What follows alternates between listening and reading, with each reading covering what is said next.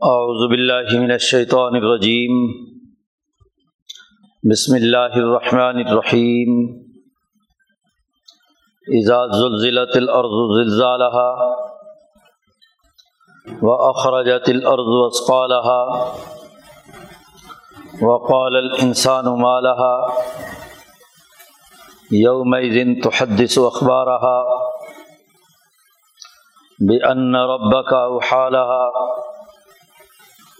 یوم یصدر الناس اشتاتا لیروا اعمالهم فمن يعمل مثقال ذرة خيرا يره، ومن يعمل مثقال ذرة شرا يره. بسم الله الرحمن الرحيم. والعاديات ضبحا فالموريات قدحا، فالمغيرات صبحا فأثر نبی نقع فوسط نبی جمع ان الانسان لربه لکنود وانه على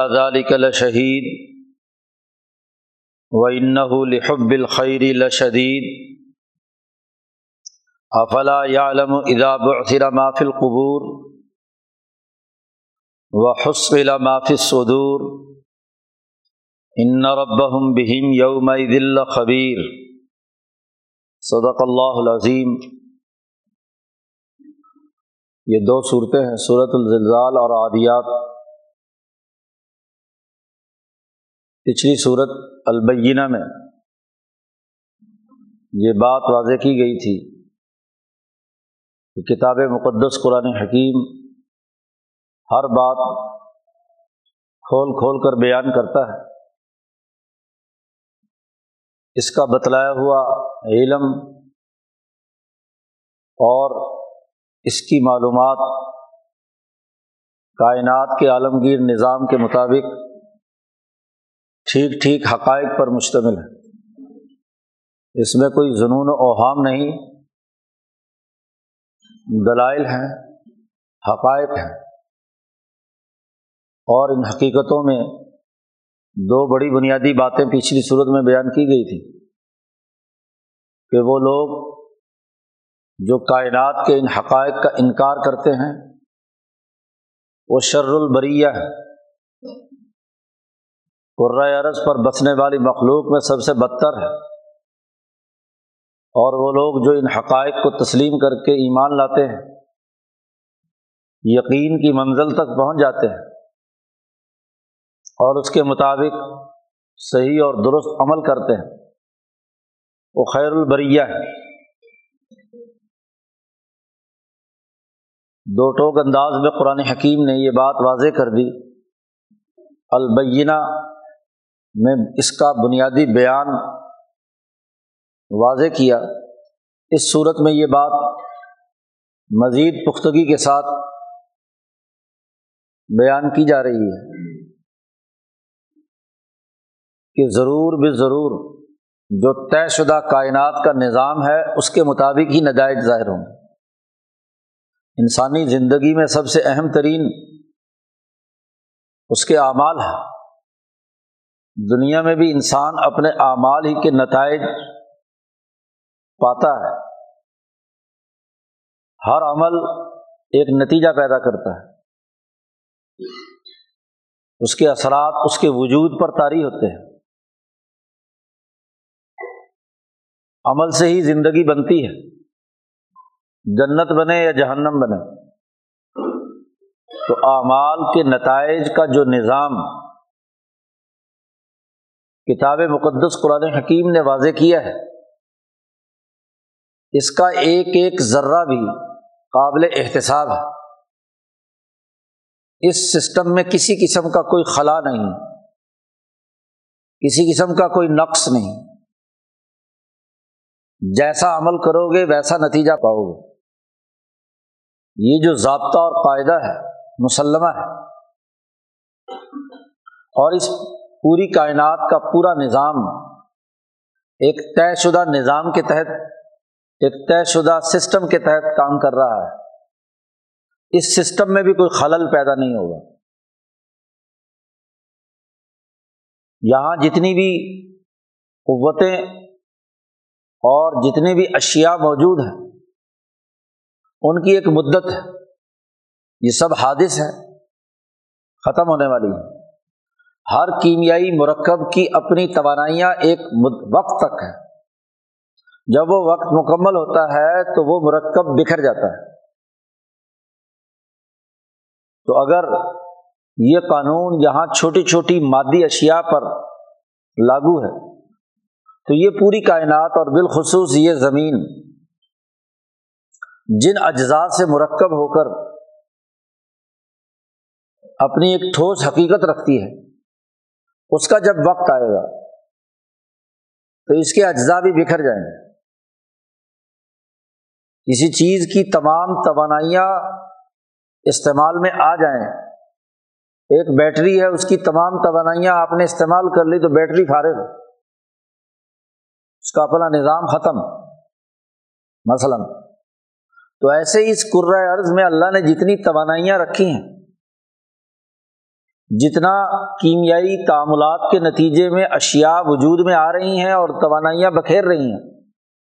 ایک وقت آنا ہے کہ یہ سب بکھریں گی۔ یہ ہمیشہ ہمیشہ کے لیے نہیں۔ جیسے آپ مکان بناتے ہیں، ایک مدت کے بعد ڈہ جاتا ہے۔ فصل اگاتے ہیں، ایک وقت کے بعد کٹ جاتی ہے۔ اس کو جب آپ استعمال میں لاتے ہیں غذا کے طور پر، تو اگلے چوبیس گھنٹے میں وہ ختم۔ اسی لیے آپ کو اگلے بارہ گھنٹے بعد بھوک لگتی ہے۔ تو چیزیں اپنی ایک خاص مقدار کی حد تک اپنی توانائی بکھیرتی ہے وہ توانائی جب ختم ہوتی ہے، تو ہر چیز بکھر جاتی ہے۔ انسان ہی کو غذا نہ ملے، اس کی اپنی توانائی ختم ہو جائے، بھوک نام کی کوئی چیز نہ ہو تو یہ بکھر جائے گا۔ تو قرآن نے یہاں زمین کا منظرنامہ کھینچا ہے کہ اس بیان کردہ نظام کے مطابق جو البینہ قرآن حکیم میں بیان کیا ہے، اس کے مطابق ایک مرحلہ وہ آنا ہے جب یہ زمین زلزلے سے لرز اٹھے گی۔ ایزا ذیلت الارض زلزالہ اس منظر کو اپنے ذہن میں رکھیے کہ جب یہ قرۂۂ ارض پورا کا پورا زلزلے سے ہلا دیا جائے گا، زلزالہ ہا کہا، اسی زمین کے اپنے داخلی نظام کی ٹوٹ پھوٹ توانائیاں جب بکھریں گی، تو اسی سے زلزلہ آتا ہے۔ زلزلہ کیوں آتا ہے؟ کہ توانائیوں کا ایک حصہ خارج ہو چکا ہوتا ہے۔ اور پلیٹوں کے درمیان خلا پیدا ہوتا ہے۔ خلا کو بھرنے کے لیے جب بھی پلیٹیں ہلتی ہیں تو زلزلہ آتا ہے۔ تو پورا ارض کی جب ساری توانائیاں استعمال میں آ جائیں گی، اس زمین سے پورا آئل، گیس ہاں جی یہاں کی تمام توانائیاں، سونا، چاندی، معدنیات، جب سب کے سب نکل آئیں گی، اور زمین میں خلا پیدا ہوگا۔ تو اس خلا کو تو بھرنا ہے۔ جب وہ بھرے گا تو آپس میں ٹکرائے گا۔ یہ ٹکرانے کا عمل جب پورے عرض پر ہوگا۔ زلزالہ۔ جب زمین اپنے ہی زلزلے سے ہلا دی جائے گی، جھنجھوڑی جائے گی، اس کے اجزاء ٹوٹ ٹوٹ کر بکھریں گے۔ اور حالت یہ ہوگی کہ اخراجات الارض اسقالہ زمین اپنے تمام تر بوجھ نکال کر باہر پھینک دے گی، جو بھی اس کے اندر ہے۔ کیونکہ جب بھی کسی حیت ترکیبیہ کی توانائیوں میں کمی ہوتی ہے، تو پھر اس کی داخلی قوتیں اس کمی کو پورا کرنے کے لیے، اپنی ہر توانائی خارج کرنے کے لیے تیار ہوتی ہے۔ آپ نے اپنے جسم پر دیکھا ہوگا کہ زخم لگتا ہے، خون نکل رہا ہے۔ تو پورا جسم سفلائی کی خون کی یہاں بڑھا دے گا۔ اس کو بچانے کے لیے۔ دل پر خوف تاری ہو تو سارا خون سمٹ کر دل کی طرف تاکہ کہیں یہ ختم نہ ہو جائے۔ تو ہر توانائی ہر جگہ سے نکل کر اس زلزلے کا مقابلہ کرنے کے لیے اپنی تمام تر توانائیوں کو استعمال کرے گی اور پھر وہ بھی استعمال ہو گئی تو پھر باقی راکھ بچے گی نا۔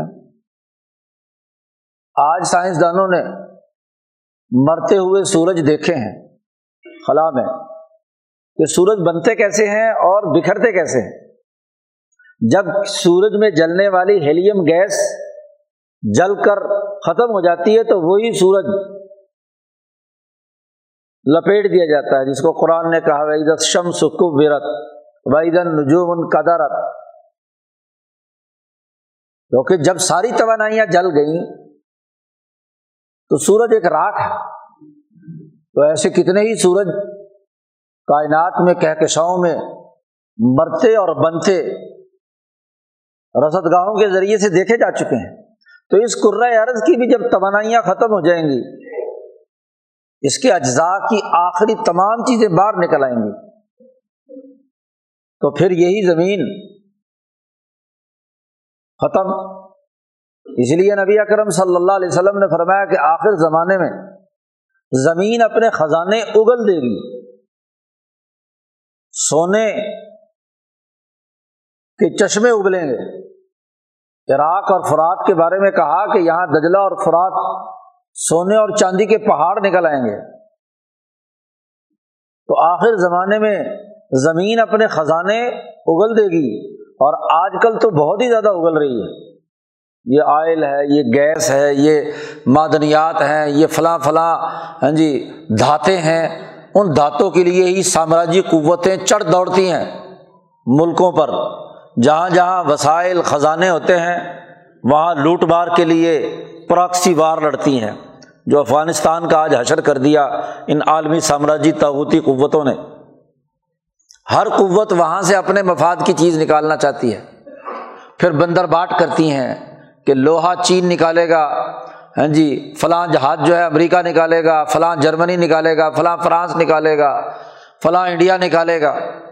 پاکستان بیچارے صرف سیکورٹی کے لیے ہوں۔ ہیں بس ان کا کام یہ کہ جہاد لڑیں، مریں مروائیں کھپائیں۔ اور اس کے بعد امریکہ کو تشتری میں رکھ کے پیش کر دیں۔ دنیا کی مہنگی ترین دھات افغانستان سے آج امریکہ نکال کر لے جا رہا ہے۔ چین نے بھی اپنا حصہ وصول کر لیا، روس نے بھی اپنا حصہ۔ روس نے کہا، آغاز تو میں نے کیا تھا، مجھے بھی کوئی حصہ دو۔ انہوں نے کہا، لے لے بھی تو بھی، لے لے حصہ۔ ایک دھات اس کو بھی دے دی ہاں جی کچھ انڈیا کو دے دی۔ تو خزانے زمین نکال دے گی۔ زلزلے آئیں گے نئے نئے خزانے ابلیں گے، نئی نئی چیزیں اس میں سے نکلیں گی۔ تو مسلسل یکے بعد دیگرے، آخر زمانے میں اسی لیے نبی اکرم صلی اللہ علیہ وسلم نے فرمایا زلزلے آئیں گے۔ توانائیوں کا اخراج کرنا ہے اس نے۔ اخلجت الارض اسقالحا اور انسان بڑے تعجب سے آنکھیں پھاڑ پھاڑ کر کہے گا، قال الانسان مالا آدمی کہے گا، یہ کیا ہو رہا ہے؟ جی اس سے پہلے تو یہ چیزیں دیکھی نہیں۔ یہ اب کہاں سے آئل نکل آیا؟ کہاں سے بجلی نکل آئی؟ کہاں سے نئی سے نئی دھات نکل رہی ہے؟ نئے سے نیا ہاں جی پورا ڈھانچہ وجود میں آ رہا ہے۔ اور جب وہ آخری زلزلہ آئے گا، جس سے یہ ساری کی ساری زمین ہل رہی ہوگی اور خود انسان بھی، اس زلزلے کے نتیجے میں قرآن کہتا ہے، ان زلزلہ ساعتی شعی عظیم قیامت کا زلزلہ ایک بہت بڑی چیز ہے۔ انسان گھبرا کر عورتیں اپنے پیٹ کا حمل گرا دیں گی۔ دودھ پلانے والی اپنے دودھ پیتے بیچے بچے کو چھوڑ کر بھاگ کھڑی ہوگی۔ اس پہلے سور کے نتیجے میں تو پوری کی پوری چیزیں بکھرنا شروع ہوں گی۔ قرآن نے اس کا منظر کہا ازا وہ وقت یاد کرو، وہ جو عمل مسلسل ہے، اس کو ذرا دیکھو۔ اور پھر اگلی بات بھی کہی قرآن نے، یوم دن تو حدث اخبار اس دن زمین اپنے پیٹ میں چھپی ہوئی ساری خبریں بیان کر دے گی کہ لو آؤ، یہاں میرے پاس یہ خزانہ دبا ہوا ہے، یہ خزانہ دبا ہوا ہے، یہ خبر ہے۔ نہ صرف مادی اور مادنی چیزوں کی خبر دے گی، زمین بولے گی۔ زمین بولتی ہے۔ اب آج سائنسدان اس کی بولی پڑھتے ہیں کہ یہ جو زمین ہے، اس کے نیچے کیا ہے؟ اسی کی بنیاد پر تو خطوں اور علاقوں پر قبضے کیے جاتے ہیں۔ کتنے کلو میٹر نیچے اس زمین میں کیا کیا چیزیں دفن ہیں؟ خود زمین بولے گی۔ قرآن کہتا ہے اس لیے کہ بے ان رب کا او حالہ کہ بے شک تیرے رب نے اس زمین کو وہی کی ہے، اس کو حکم دیا ہے کہ فلاں مرحلے پر فلاں ٹائم پر، فلانی صدی میں فلاں زمانے میں تو نے فلاں بات اوپن کر دینی ہے۔ ورنہ یہی خزانے تھے، یہی تیل گیس تھا، یہی معدنیات تھیں۔ پچھلے زمانے کے لوگوں کو کیوں معلوم نہیں ہوا؟ جی؟ جب زمین کو اللہ نے حکم دیا، خزانے اگل دے۔ اپنی باتیں بتلا اور انسان اس خبر سے واقف ہوگا۔ حیران بھی ہوگا، مالا کیا ہو رہا ہے؟ کیا نئی سے نئی چیزیں دریافت ہو رہی ہیں؟ کون کون سے خزانے نکل رہے ہیں؟ اور خبریں اس کے پاس آئیں گی۔ اور ان خبروں پر مال و دولت لوٹنے والی سامراجی ڈاکو قوتیں حملہ آور ہوں گی۔ اس حملہ آور ہونے کا تذکرہ اگلی صورت میں آ رہا ہے۔ یہاں تو صرف اتنا بیان ہے کہ زمین زلزلوں کا شکار ہوگی، اپنے خزانے اگل دے گی۔ انسان حیران و پریشان ہوگا کہ یہ میرے ساتھ کیا ہو رہا ہے۔ ایسا تو کبھی اس زمین پہ دیکھا نہیں۔ زمین اپنی خبریں بتلا دے گی۔ قرآن کہتا ہے کہ جب یہ کام مکمل ہو کر پہلے سور پھونکنے کے نتیجے میں زمین فنش اور اس کی جگہ پر ایک نیا ڈھانچہ کھڑا ہوگا، یہی زمین پھیلا دی جائے گی۔ پہاڑ ختم، درخت ختم، بلڈنگیں ختم، تمام ڈھانچہ اس عرض کا ختم اور یہی زمین پھیل کر پلیٹ فارم بنا دی جائے گی۔ کیونکہ حشر کا میدان یہیں سے جانا ہے۔ اس کے پیٹ میں جو کچھ دفن ہے وہ باہر نکلے گا۔ قرآن کہتا ہے کہ اس میں جیسے زمین تمام خزانے نکالے گی تو انسان بھی تو نکالے گی۔ آدم سے لے کر آخری انسان تک جو اس کے پیٹ میں دفن ہے، اس کی راکھ میں اڑا ہوا ہے، اس کی فضا میں رہا ہے، اس کو جلایا گیا یا قبر میں رکھا گیا، دو ہی طریقے دنیا بھر میں۔ مذاہب کے۔ اس کے جتنے اجزاء ہیں، وہ سب بکھرے ہوئے۔ جن کو دوسرے سور کے موقع پر دوبارہ اکٹھا کیا جائے۔ نیا دور، نیا زمانہ، نیا حشر کا میدان لگے گا۔ اس پورے عرض سے پانی ختم۔ اور اس پورے عرض کو پھیلا کر پوری زمین ایک پلیٹ فارم بنا دی جائے گی۔ اور تمام انسان وہاں پر حاضر ہوں گے۔ قرآن کہتا ہے، یوم یس در الناس اشتاتن اس دن لوگ دوڑتے ہوئے اس میدان حشر کے اندر مختلف ٹولیوں میں آئیں گے۔ اشتاتن مختلف گروپ ہوں گے۔ حدیث پاک میں آتا ہے کہ جو آدمی جس کی پوجا کرتا تھا، حشر کے میدان میں اس کے پاس آ کر جمع ہوگا۔ جو کسی لات کو پوچھتا تھا، منات کو پوچھتا تھا، کسی تاغیہ کو پوچھتا تھا اس کے پاس۔ اور جو عیسیٰ علیہ السلام کو بیٹا اللہ کا قرار دے کر اس کو پوچھتا تھا تو عیسیٰ علیہ السلام کے پاس۔ ازیر کے پاس۔ سورج کو پوجنے والا سورج کے پاس۔ چاند کو پوجنے والا چاند کے پاس۔ پھر ان کے وہ گروپ بھی جو ان کی بدامالیوں کی وجہ سے چوروں کا الگ گروپ۔ ڈاکوؤں کا الگ گروپ، زانیوں کا الگ گروپ، شرابیوں کا الگ گروپ۔ ایسے ہی جو مومنین ہیں، ان میں جو جس عبادت میں زیادہ بڑھ چڑھ کر نامور بنا، اس کو اس دروازے سے بلایا جائے گا۔ روزے دار جس پر روزے کی نسبت کا غلبہ ہے، عدل و انصاف کرنے والے حکمران، اس کے اس کے مطابق انسانی حقوق ادا کرنے والے، اچھے اخلاق پیش کرنے والے، نماز پڑھنے والے، وغیرہ وغیرہ جتنے بھی دین کے بنیادی اخلاق ہیں۔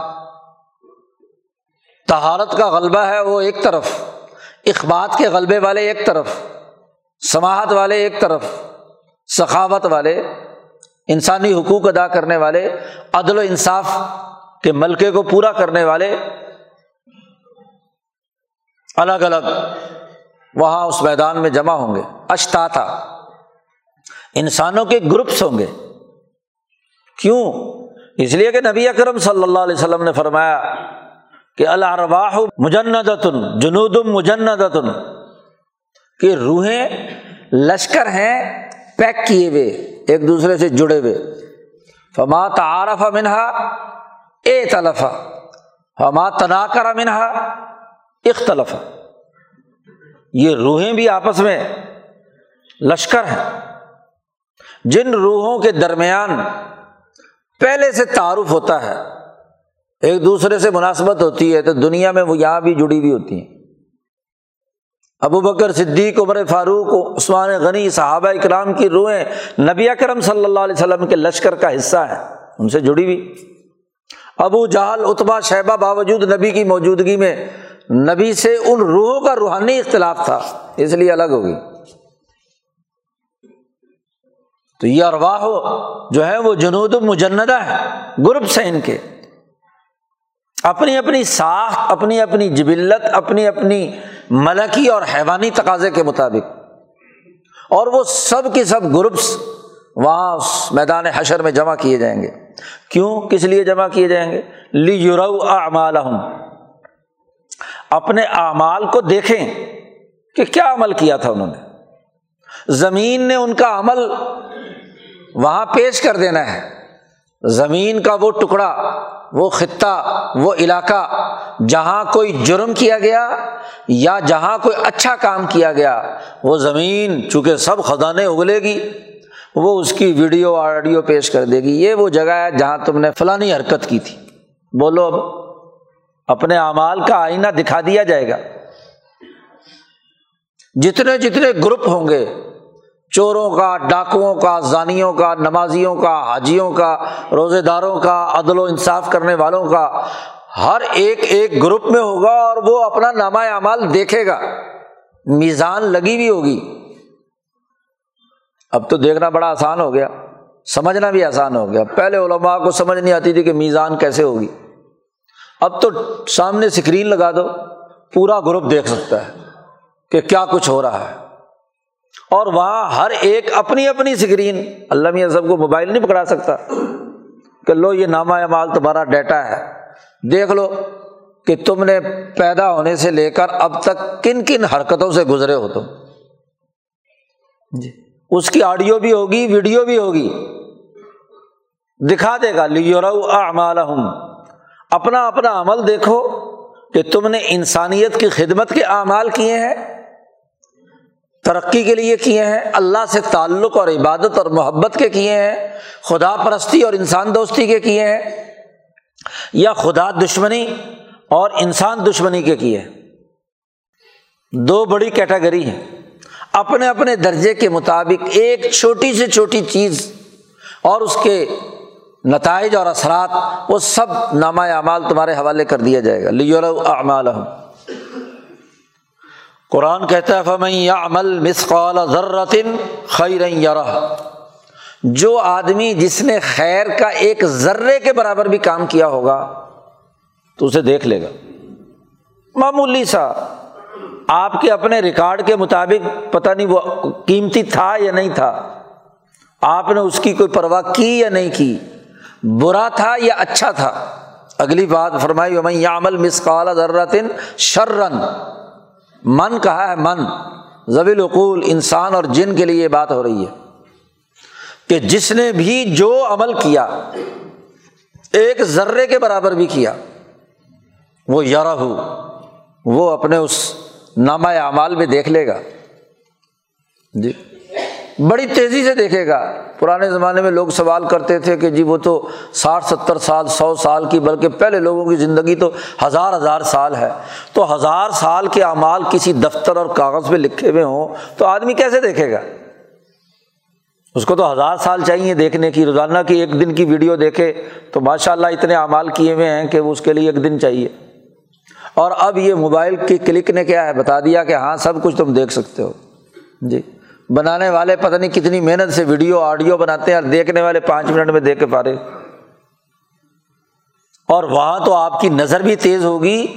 اگر تم اپنا ایسا کمپیوٹر سسٹم بنا سکتے ہو تو اللہ کا کمپیوٹر سسٹم کیسا مضبوط ہوگا؟ سب آئینہ تمہیں دکھا دیا جائے گا کہ یہ دیکھ لو۔ لی اعمال ذرہ ذرہ تمہارے سامنے آ جائے گا، خیر ہو یا شر۔ تو اس صورت میں اللہ نے اعلان کیا ہے کہ بھائی طے شدہ نظام کے تحت تمام کام وقوع پذیر ہونے ہیں۔ اس میں کسی شک اور شبے کی کوئی گنجائش نہیں۔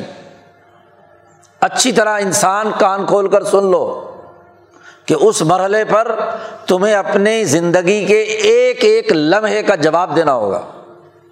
ایک ایک عمل تمہارے مشاہدے میں آئے گا اور تمہیں خود ہی کہا جائے گا کہ یہ اچھے اعمال ہیں اور یہ برے اعمال ہیں۔ تم خود ہی ٹک کرو، خود احتسابی کی بنیاد پر کہ ان برے اعمال کی سزا تمہیں کیا ملنی چاہیے؟ اور ان اچھے اعمال کی سزا کیا ملنی چاہیے؟ یہ سزا و جزا جو حشر کے میدان میں ہونی ہے، حضرت محمد مصطفیٰ صلی اللہ علیہ وسلم نے یہاں بیٹھ کر دنیا میں رہتے ہوئے اللہ نے انہیں وہ منظر دکھا دیا۔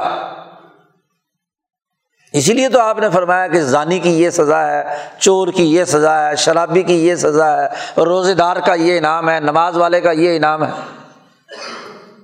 مشاہدہ کرا دیا۔ نبی کو تو یہی دنیا میں دکھا دیا جاتا ہے۔ اور نبی کو لے کر معراج کی رات پورے اصل جو پوری کائنات کا پروجیکٹ تھا وہ دکھایا گیا۔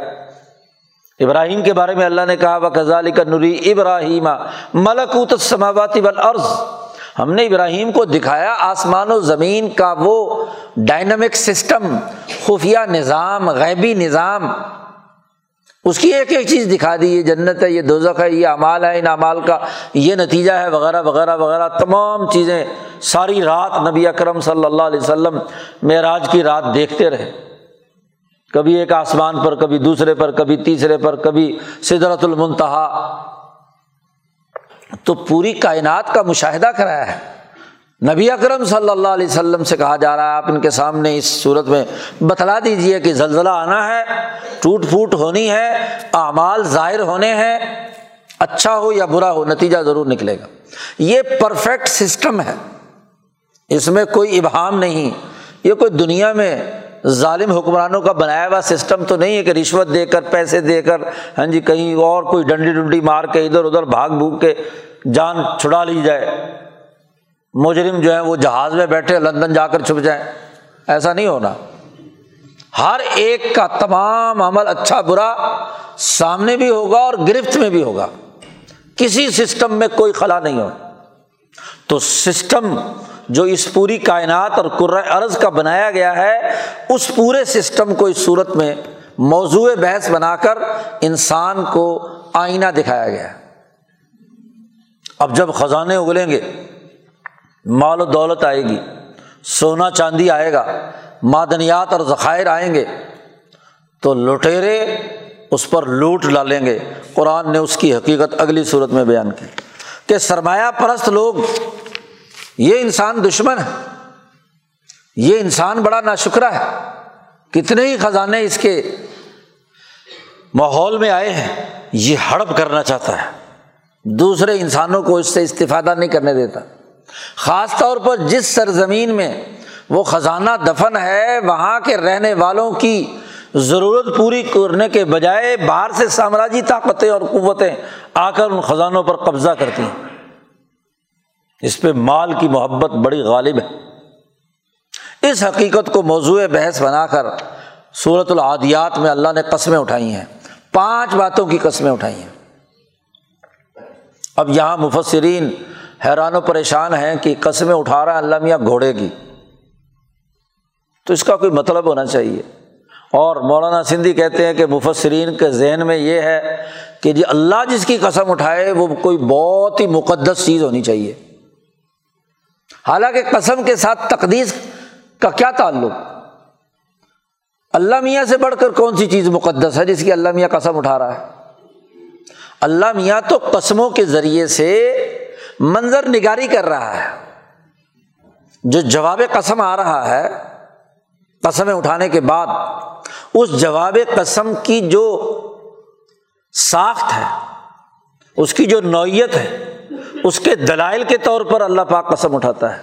جیسے پہلے گزرا تھا کہ و تین و زیتون و تور سینین و حاضل بلد الامین، یہ چار چیزوں کی قسمیں ہیں اور قسمیں کھا کر کہا، لقد خلق الانسان فی احسن تقویم۔ کہ انسان کی احسن تقویم پر ہم نے پیدا کیا، تو ضرور ان چار چیزوں کا تعلق اس کی تقویم انسانیت سے یہ تھوڑا ہی ہے کہ انجیر اور زیتون اللہ سے بھی مقدس ہو گیا نوزب اللہ تو یہ تقدیس کا تصور درست نہیں ہے، بلکہ یہاں قسمیں اٹھا کر ان چیزوں کی منظر نگاری کر رہا ہے۔ اور اس منظر نگاری کا مجموعی نتیجہ جو ہوا ہے، اس نتیجے کی طرف توجہ دلا رہا ہے جواب قسم میں۔ اللہ نے پہلی قسم اٹھائی۔ ولادیاتی ضبحن قسم ہے۔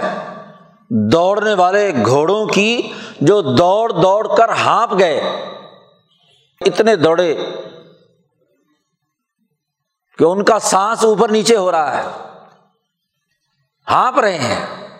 ہانپتے ہوئے گھوڑوں کی قسم۔ فل موریات قدہن پھر ان گھوڑوں کی قسم کہ جو آگ سلگانے والے ہیں، جھاڑ کر۔ یا گھوڑوں کی قسم موریات کی بات کی ہے۔ اب مفسرین نے یہاں موریات سے برات گھوڑے کا جب پاؤں جس کے نیچے لوہے کی نال لگی ہوئی ہوتی ہے، جب کسی پتھریلی زمین پر، کسی ایسے پتھر پر گھوڑا کے پاؤں پڑتا ہے تو اس میں سے آگ نکلتی ہے۔ کہ ان گھوڑوں کی قسم جن کے ٹاپوں سے تیز دوڑنے سے، پتھروں پر چلنے سے، پتھروں سے آگ نکل رہی ہے۔ اور اگر گھوڑے نہ لیے جائیں تو ایک اور منظر نامہ بھی ہے۔ فل موریات قدہن وہ ڈاکو اور لٹیرے جو دنیا کے خزانوں پر حملہ آور ہوتے ہیں اور ان غریبوں کی عمارتوں کو آگ لگاتے ہیں۔ ان کی جھگی جلا دی، ان کے گھر جلا دیے۔ ان کے اگر عمارتیں ہیں، تباہ کر دی اس کی قسم، آگ سلگانے والے لوگوں کی قسم۔ موریات قدہن اور پھر اگلی قسم اٹھائی۔ ان لٹیروں کی قسم جو صبح کے وقت لوگوں پر ڈاکہ ڈالتے ہیں۔ مغیرات غارت گری کرنے والے۔ ان غارت گروں کی قسم۔ وہ معاشی غارت گر ہو یا سیاسی غارت گر اس کی قسم۔ فل مغیراتی صبح صبح کے وقت عرب اصولی کیا، آج دنیا بھر میں بھی۔ دنیا پہ کسی ملک پر حملہ کرتے ہیں۔ تو حملے کی نوعیت یہی ہوتی ہے کہ وہ ڈاکو لوگ ساری رات گھوڑا دوڑاتے ہیں ٹارگیٹ ہوتا ہے کہ فلانی بستی کو لوٹنا ہے۔ ساری رات گھوڑا دوڑاتے ہیں، حتیٰ کہ گھوڑا دوڑ دوڑ کر ہانپ چکا ہوتا ہے۔ اور پھر وہاں بستی پر حملہ آور ہوتے ہیں تو اس بستی کو آگ لگاتے ہیں سب سے پہلے۔ فلموریات قدحن پھر جو جو بچا خزا خزانہ، سونا، چاندی جی ان کے وسائل ہیں، ان کو لوٹتے ہیں۔ اور اس طرح گھمسان کا رن مچاتے ہیں کہ فصر نبی نقن۔ اس اڑتے ہوئے غبار کی قسم جو ان گھوڑوں کے ٹاپوؤں اور ان انسانوں کی لوٹ مار سے پیدا ہوا۔ ان کے آگ لگانے سے دھواں اٹھا، اس دھوئیں کی قسم، اس غبار کی قسم۔ فاصر نہ بھی نقن حالانکہ صبح کے وقت عام طور پر شبنم اور نمی کی وجہ سے گھوڑوں کے دوڑنے سے کوئی گرد نہیں اٹھتی۔ لیکن اتنا گھمسان کا رن مچاتے ہیں، اتنی لوٹ مار کرتے ہیں، اتنی تباہی بربادی اتارتے ہیں کہ وہاں غبار آلود ہو جاتی ہے، پوری فضا دھواں دھواں ہو جاتا ہے۔ اس دھوئیں کی قسم، اس غبار کی قسم۔ اور پھر پانچویں قسم اٹھائی کہ یہ لٹیرے فوسط نہ بھی جمان پھر اس ملک اور شہر کے مرکز میں پہنچ جاتے ہیں۔ کیونکہ کسی بھی سوسائٹی کا مرکزی نظم حکومت اس شہر کے قلب میں واقع ہوتا ہے۔ ایوان صدر، ایوان وزیر اعظم، بستی کا سردار اور چودھری، وہ بستی کے درمیان میں ہوتا ہے۔ تو لوٹنے کے لیے اس حکومت کا خاتمہ ضروری ہوتا ہے۔ تو یہ لٹیرے اس کے درمیان میں پہنچ کر اس کو تباہ و برباد کرتے ہیں۔ اب چونکہ عام طور پر مفسرین کہتے قسم اٹھائی ہے، تو کوئی اس کو متعین کرتا جہاد کے گھوڑوں کی قسم، دشمن کی جھگیوں کو، کافروں کی جھگیوں کو آگ لگانے کی قسم، صبح صبح کے وقت کافروں پر حملہ کرنے اور غارت گری کی قسم۔ اور وہاں جو اڑنے والا غبار ہے مجاہدین کے گھوڑوں سے، تقدیس کا پہلو پایا جاتا ہے نا۔ اور فوسط نہ بھی جمان اور پھر درمیان میں پہنچ کر دشمن کے قلب کو ختم کرنا۔ تو اکثر مفسرین تو اس کو جہاد کے ساتھ وابستہ کرتے ہیں۔ کہ یہ مجاہدین کے گھوڑے مجاہدین کا دشمن کی بستیوں کو آگ لگانا، صبح کے وقت ان پر حملہ کرنا، اور اس وقت جو گرد و غبار اڑتا ہے اور ان کے قلب کے اوپر ان کی جماعت کو بکھیرنا، اس کی قسم اٹھائی ہے اگر یہ بات مان لی جائے، تو جواب قسم درست نہیں ہے۔ جواب قسم کوئی اور ہے۔ مولانا سندھی کہتے ہیں کہ یہ قسم ان مجاہدین کی نہیں ہے۔ یہ قسم لٹیروں کی ہے۔ کیوں آگے جواب قسم آیا ہے؟ تین چیزیں جواب قسم میں بیان کی ہیں۔ ان انسان رب ہی لکنود۔ بے شک یہ انسان اپنے رب کا نا شکرا ہے۔ انسان کو تو انسانیت کی خدمت کے لیے بنایا تھا۔ اور یہ انسان نا شکرا ہے، اپنے ملک کے اپنے قومی وسائل پر اکتفا نہیں کرتا۔ یہ ہڑپ کرنے کے لیے دوسرے ملک کے وسائل بھی لینا چاہتا ہے۔ ایشیا، افریقہ کی منڈیوں پر بھی قبضہ کرنا چاہتا ہے۔ ظالم اور متکبر۔ ہے یہ بڑا ہی ناشکرا ہے، لکنود۔ اور وہ ان ظالی کا شہید اور یہ اس لوٹ کھسوٹ کے ان تمام منظر ناموں کی بنیاد پر خود بھی اس بات پر گواہی دے رہا ہے کہ واقعی میں نے لوٹ مار کی ہے۔ گواہی دے رہا ہے۔ اور اس میں تیسرا بڑا مرض بیان کیا کہ یہ نا شکرا کیوں ہے؟ یہ لوٹ کیوں بھی جاتا ہے؟ اس لیے کہ ان لحب الخیری لشدید بے شک یہ مال و دولت کی محبت میں بہت ہی پکا ہے۔ شدید کا ترجمہ حضرت شیخ الد نے کیا، بہت پکا ہے۔ مال کی محبت، سرمایہ کی محبت اس کے دل میں کوٹ کوٹ کر بری ہوئی ہے۔ تو سرمایہ پرستی کی وجہ سے دوسرے ملکوں پر قبضہ کرتا ہے، لوٹ مار کرتا ہے، غارت گری کرتا ہے۔ سرمایہ پرستی ہے، حب الخیر، مال پرست۔ انسان دشمنی کا کردار ادا کرتا ہے۔ یہ اس میں کوٹ کوٹ کر چیزیں بھری ہوئی ہیں۔ مال کی محبت بھری ہوئی ہے۔ تین باتیں بیان کی ہیں۔ اگر قسم سے مراد مجاہدین ہو، تو کیا مجاہدین کے دل میں مال کی محبت بھری ہوئی ہے؟ کیا یہ مجاہدین نہ شکرے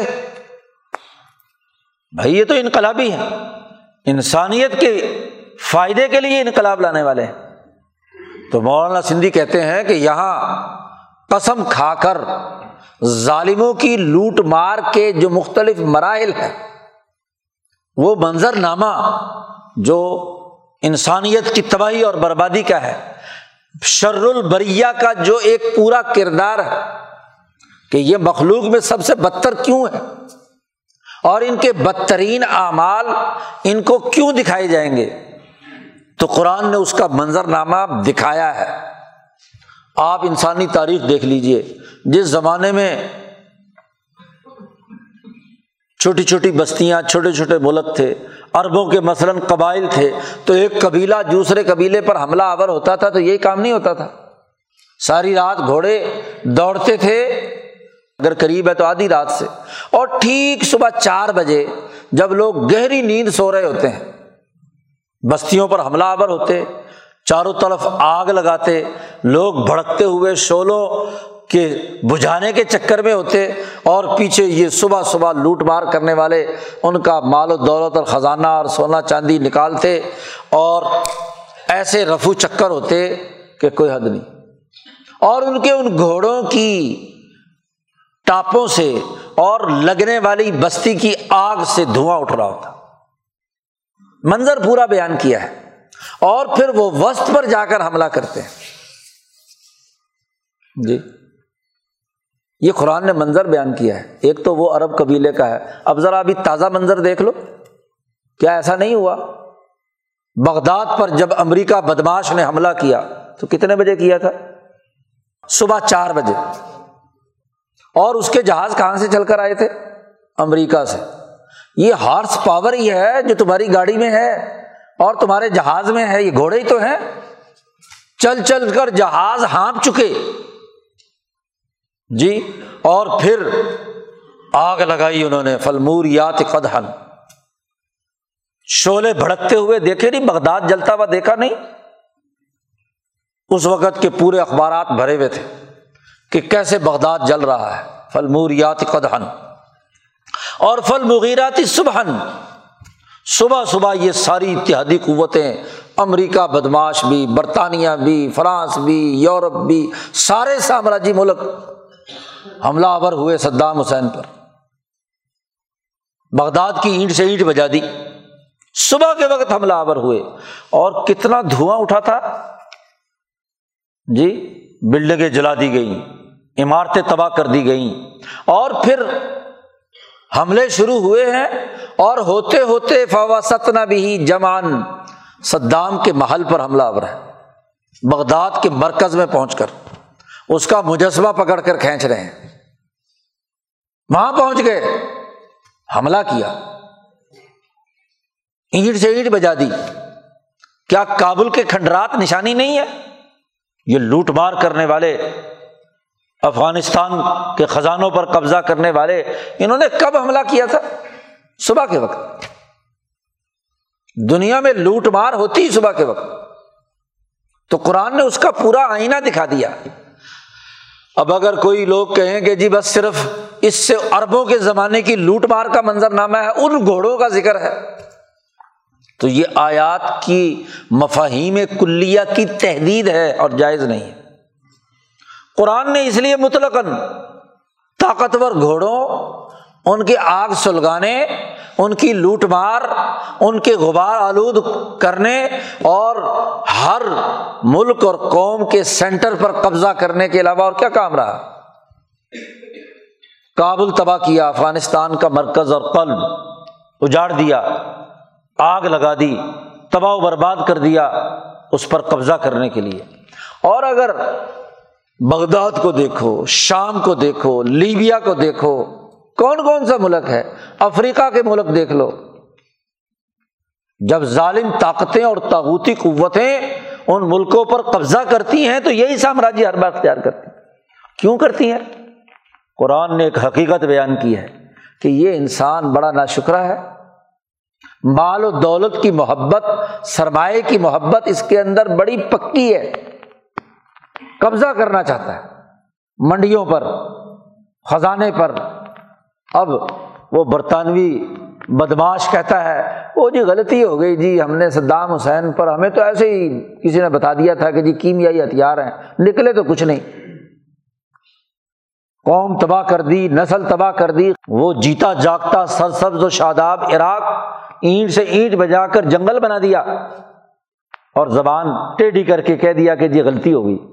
غلطی کیا ہوتی ہے؟ مجرم ہو تم۔ انسانیت کے لیے تم نے دشمنی کا کردار ادا کیا ہے۔ اب کہتے ہیں لیبیا جی غلطی ہو گئی۔ غلطی کیا چیز ہوتی ہے؟ لیبیا جو خوشحال اور سر سبز و شاداب ملک تھا، تباہ برباد کر دیا۔ اور اس سے بڑی بد بختی ان انسانوں کی ہے جو اس صورت کے منظرنامے کو پڑھتے ہیں۔ اور پھر اس بدماش امریکہ کے ساتھ سپورٹ کرتے ہیں۔ قذافی کو عامر کہتے ہیں، صدام کے خلاف بکواس کرتے ہیں، افغانستان کے انقلاب کے خلاف زبان درازی کرتے ہیں۔ اپنے گربان میں جھانکے، سرمایہ داروں کے ایجنٹ نمازیں پڑھتے ہیں، اعمال کرتے ہیں۔ لیکن اعمال کے باوجود جرائم انسان دشمنی کے کرتے ہیں۔ پوری افغان نسل مروا دی۔ کشمیری نسل کو قتل کروا دیا، صومالیہ تباہ کر دیا۔ ہر جگہ آگ بھڑکانے میں ان کا کردار ہے، نمازی اور حاجی اور عبادت گزار، فلاں فلاں۔ ہر عمل واضح کر دیا۔ یا عمل مسقال ذرتن ایک رائی کے دانے کے برابر بھی نیک نیتی ہو تو وہ بھی ظاہر ہوگی۔ اور اگر ایک رائی کے دانے کے برابر منافقت ہو سرمایہ پرستوں کا ساتھ ہو لٹیروں کے ایجنٹ بنے، تو وہ بھی نظر آئے گا۔ یہ سارے عرب ممالک، خلیج کے یہ سارے بدماش، اسرائیل کی پروٹیکشن کے لیے پچھلے ستر سال سے کردار ادا کر رہے ہیں۔ اور اسرائیل کو جو آنکھیں دکھائے، صدام یا ایران یا لیبیا، اس کی اینٹ سے اینٹ بجانے کے لیے یہ بڑے بڑے جبے کبے پہن کر میدان میں آ جاتے ہیں۔ ان کا ہر ہر عمل اعمال ان کو دکھایا جائے گا۔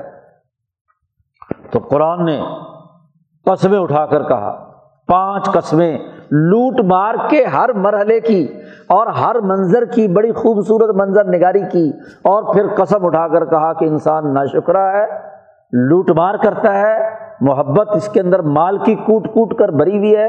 اس سرمایہ پرستی کی وجہ سے یہ لوٹ مچاتا ہے۔ قرآن کہتا ہے، افلا یالم کیا اس انسان نے نہیں جانا کہ ایزاب سرا محفل قبور جب یہ قبروں سے اٹھائے جائیں گے، جو کچھ قبروں میں ہے وہ نکل کر باہر آئے گا۔ اور ایسا ہی نہیں، بلکہ وہ حسلا معافی سدور ہر قبر سے نکلنے والے کے سینے میں جو راز پوشیدہ ہیں، جو اعمال کا ذرہ ذرہ موجود ہے، وہ کھل کر سامنے آ جائے گا۔ حقیقت کے ساتھ ثابت ہو جائے گا۔ حسلا کا ترجمہ شیخ الدین نے کیا، تحقیق تحقیق کے ساتھ تمام باتیں سامنے آ جائیں گی۔ شک و شبے کی بنیاد پر نہیں، ان کے سینوں میں جو سلگتی ہوئی آگ ہے، انسانیت کے خلاف، ان کے دلوں میں جو مال کی محبت کوٹ کوٹ کر بھری ہوئی ہے، یہ جو ناشکری ان کے دل و دماغ کے اندر ہے، وہ سب کچھ سینوں سے نکل کر باہر آ جائے گا۔ اس وقت تو زبان سے کہتے ہیں جی جمہوریت سکھانے آئے تھے ہم عراق میں۔ اس وقت تو کہتے ہیں کہ ہم افغانستان میں امن قائم کرنے کے لیے آئے تھے، یہ امن ہے۔ آدھی نے افغان نسل تباہ و برباد کر دی، غلام بنا دیا۔ وہ ملک جو شیخ الہند، مولانا محمود حسن اور امام انقلاب مولانا عبید اللہ سندھی کی جد و جہد سے آزاد ہوا تھا انیس سو انیس میں، اس کو دوبارہ امریکہ کا غلام بنا دیا۔ حسلہ معافی صدور ان کے سینوں میں جو جو بھی چیز ہے، وہ تحقیق کے ساتھ نکھر کر سامنے آ جائے گی۔ کیا ان کو معلوم نہیں؟ ان کی نیتیں اب تو یہاں تو چھپائیں گے، پردہ ڈالیں گے کہ جی نہیں نہیں، ہمارا تو یہ مقصد نہیں تھا، ہمارا تو یہ مقصد نہیں تھا۔ لیکن وہاں کھل کر سب کچھ سامنے آ جائے گا۔ ان رب بہم یوم اللہ خبیر ان کا رب ان کی اس دن کی ساری خبروں کو خوب جانتا ہے۔ اللہ تبارک و تعالی آج بھی جانتا ہے۔ یہاں بھی مولانا سندھی نے کہا یوم ذن اس دن سے مراد یہ دن ہے آج بھی۔ کیونکہ آج سے ہی جان رہا ہے نا۔ یہ مطلب تو نہیں ہے کہ اللہ میاں صرف اس دن جانے گا۔ جس دن تم نے یہ حرکت کی ہے تمہاری پوری ویڈیو اور آڈیو محفوظ ہے کہ کیسے تم نے بغداد پر بمباری کی؟ کیسے تم نے لیبیا تباہ و برباد کیا؟ بن غازی اور ترابلس کے پرخچے اڑائے؟ کیسے آگ لگائی؟ کیسے تمہاری طاقتور قوتیں ہارس پاور اس پر حملہ آور ہوئیں؟ کیسے لوٹ مار مچائی؟ کون کون سے خزانے لے کر گئے؟ آج تو تم نے افغان عوام سے چھپایا ہوا ہے۔ کہ جی ہم تمہارے تحفظ کے لیے بیٹھے ہوئے امریکی سفارت خانہ بنا کر۔ لیکن تمہارے دلوں میں جو کچھ ہے اور جتنے خزانے یہاں سے خفیہ طور پر یہاں کی دھاتے اٹھا اٹھا کر لے جا رہے ہو، سب کچھ کھل کر سامنے آ جائے گا۔ حسلہ معافی سدور تحقیق کے ساتھ آئے گا۔ محض وام و گمان کی بنیاد پر نہیں۔ بالکل۔ اور تیرا رب تو آج بھی جانتا ہے کہ یہ کیا حرکتیں کر رہے ہیں۔ لیکن چونکہ سزا و جزا کا ایک دن مقرر۔ جی طے شدہ بات ہے۔ ہر قوم کی اجل مقرر۔ ہے کیوں؟ اس لیے کہ لیب الکم ایکم احسن و عملہ دنیا میں تمہیں موت و حیات اس لیے دی ہے کہ تاکہ پتہ چلے کہ کون تم میں سے اچھا عمل کرنے والا ہے، کون برا عمل کرنے والا اگر ابھی کان کھچائی شروع ہو جائے، مکمل نتائج فوری طور پر آ جائیں، تو امتحان ختم ہو جائے گا۔ امتحان گاہ میں کوئی طالب علم غلط لکھنے لگے تو ممتحن آ کر کان میں روڑے کہ بھائی صحیح لکھ۔ تو پھر امتحان کیا ہوا؟ پرچہ مکمل جب تک نہیں ہوتا، اس وقت تک رزلٹ اناؤنس نہیں کیا جا سکتا۔ تو یہ پرچہ جو تمہیں دیا گیا ہے، ساٹھ، ستر، سو سال کی اس دنیا کی زندگی میں، اس میں اچھی طرح سمجھ لو کہ تمہارے اعمال کے نتائج آنے ہیں، یہ پرفیکٹ سسٹم ہے، یہ کوئی پاکستانی نظام نہیں کہ پیسے دے کے نمبر لگوا لو گے۔ کوئی سفارش ہو جائے گی۔ کوئی جعلی کسی کی کاپی پریکٹیکل کی دے کر تم ہاں جی ایف ایس سی پاس کر لو گے۔ ایسا نہیں ہونا وہاں بالکل ٹھیک ٹھیک، پرفیکٹ سب کچھ کیا ہے، آئینے کے طور پر سامنے آ جائے گا۔ اس لیے خبردار ہو جاؤ، انسان بنو اور جو صحیح اعمال ہیں وہ کرو۔ قرآن حکیم نے ان دونوں صورتوں میں واضح اپنا پورا سسٹم اور اپنی تمام جو انسانی لوٹ مار ہے، اس کا پورا عکس کھینچ کر حقیقت بیان کر دی کہ تمہارے سینوں کی ہر بات تحقیق کے ساتھ ثابت ہوگی اور اس کے مطابق سزا دی جائے گی۔ سرمایہ پرستی کی مذمت کی اس سے بہتر کوئی مثال نہیں ہے۔ سرمایہ داروں کو ننگا کر دیا اس صورت نے کہ کیسے لوٹ مار مچاتے ہیں، کیسے کام کرتے ہیں۔ اور یہ وہ بنیادی پیغام ہے جو ایک سچے انسان کو انقلاب کی دعوت دیتا ہے۔ ایسے لٹیروں ایسے ظالموں، ایسے بد اخلاقوں کے خلاف صحابہ اٹھے اور ان کا قلع کما کیا۔ ابو جہل اتبا شیبہ کیسر و کسرا کا نظام توڑا اور عدل، امن اور معاشی خوشحالی کا نظام بلا تفریق، رنگ، نسل، مذہب پوری دنیا میں صحابہ اکرام نے قائم کیا۔ یہ بنیادی پیغام ہے ان صورتوں کا۔ اللہ تعالیٰ ہمیں قرآن حکیم کو سمجھنے اور ان پر عمل کرنے کی توفیق عطا فرمائے۔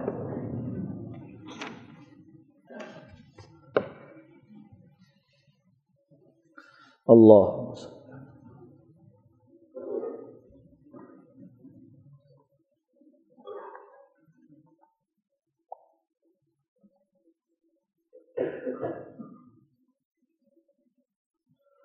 اجمعین۔